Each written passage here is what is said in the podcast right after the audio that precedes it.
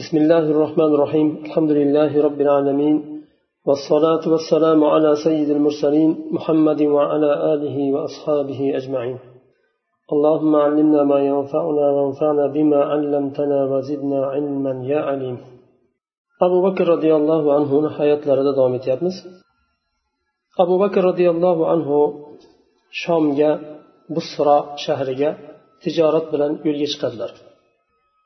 Bu rasululloh sollallohu alayhi vasallamni zamonlarida u kishining hayotlik vaqtlarida abu bakr roziyallohu anhu busro shahriga shomdagi busro shahriga tijorat bilan yo'lga chiqadi.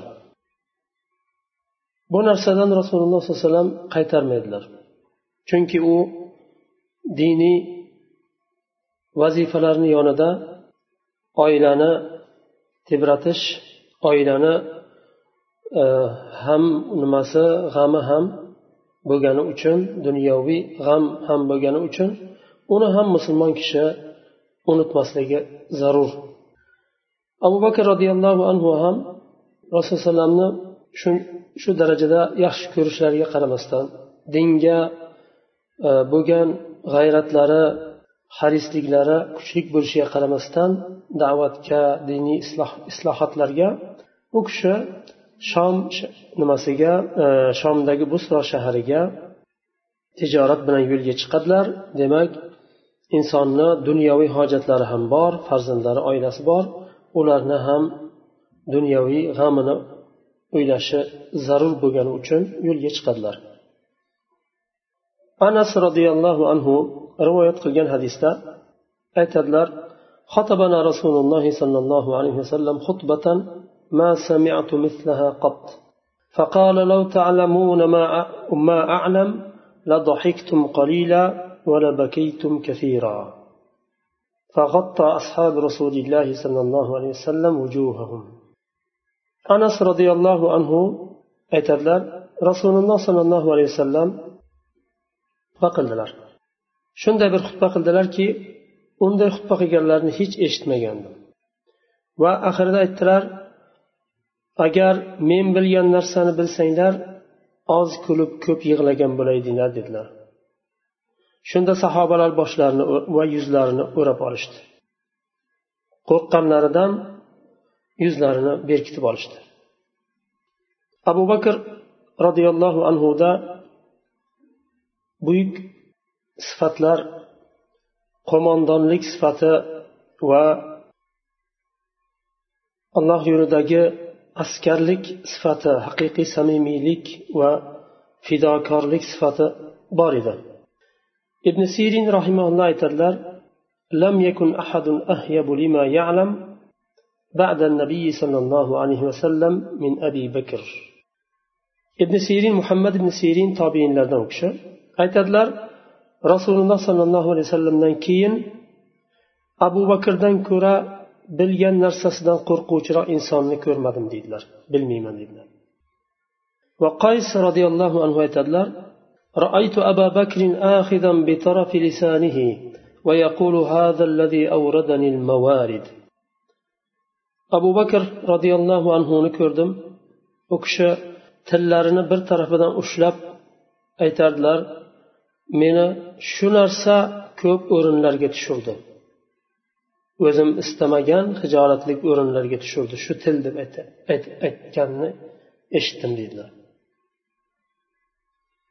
va yana aytadilarki وقد قال أبو بكر رضي الله عنه ابكوا فإن لم تبكوا فتباكوا yig'langlar agar yig'layolmasanglar o'zlaringni yig'laganga solinglar ya'ni bu inson ya'ni dunyo bilan ovora bo'lib qolganda oxiratni ko'p eslamasdan o'limni ko'p eslamasa diniy nasihatlardan diniy ilmlardan e, yoyinki ilm halqalaridan uzoq bo'lganda inson sekin sekinlik bilan iymoni zaiflashadi oxiratni o'ylashdan uzoqlashadi ular sahobalar alloh taolo rasuli uchun tanlagan bir eng afzal ummatning eng afzal insonlari edi.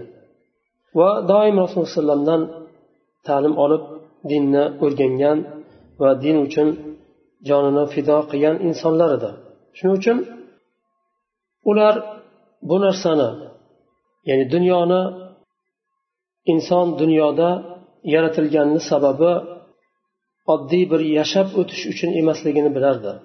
Dunyodan har bir narsa dunyoda mo'min uchun har bir narsa bir imtihon ekani va qiyomat kunida har bir narsadan insonni so'ralinishi aniq ekanini bilardi. Shuning uchun yig'langlar chunki oldimizda kutayotgan kun qiyomat kuni oddiy bir kun emas. Bayramlashadigan yo ko'rishib bir e, tanishadigan kun emas hisob kuni u.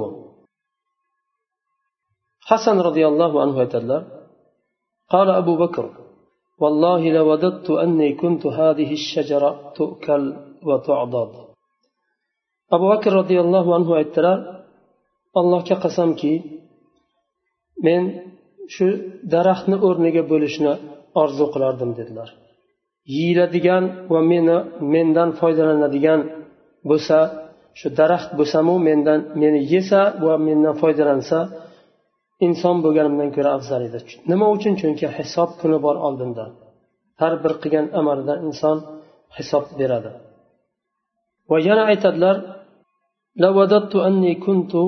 شعرة في في في جنب عبد مؤمن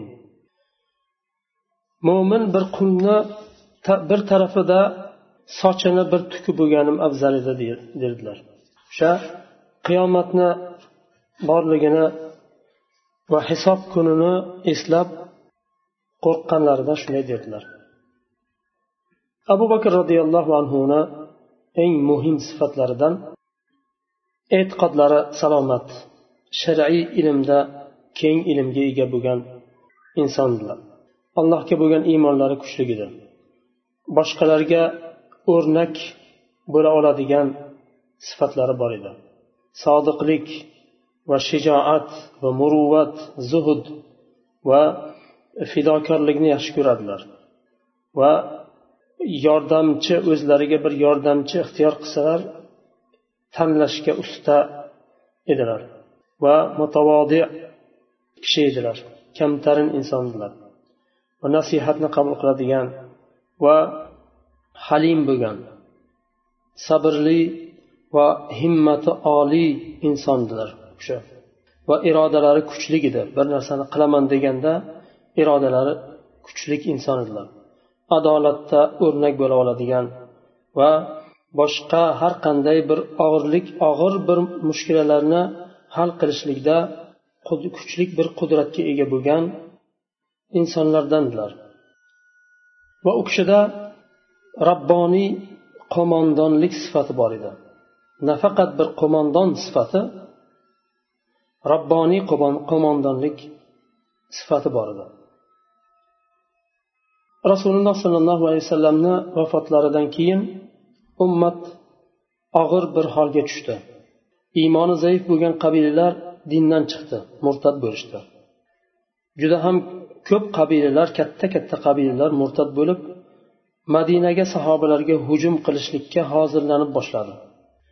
Agar ozgina kechiksa ular birlashib agar katta bir e, nimaga ega bo'ladigan bo'lsa kuchga sahobalarga og'ir bo'lardi. Lekin abu bakr roziyallohu anhu u kishini aqllarini kengligi tushunchalarini tushunchasini e, chuqurligi diniy ilmni mustahkamligi va allohga bo'lgan tavakkulni kuchliligi va u kishini shijoati kuchli ekanidan jasorati va shijoati xatar ostida qolgan davlatni yangi davlatni shu xatar ostidan olib chiqib bildi va yana olib chiqqandan tashqari oldinga qarab yuksalishga qarab surdi davlatni. Qancha fathlar bo'ldi va qancha davlatni mustahkamladi kuchaytirdi. Shu yerda to'xtaymiz kelasi darsda inshaalloh davom etamiz. سبحانك اللهم وبحمدك أشهد أن لا إله إلا أنت أستغفرك وأتوب إليك.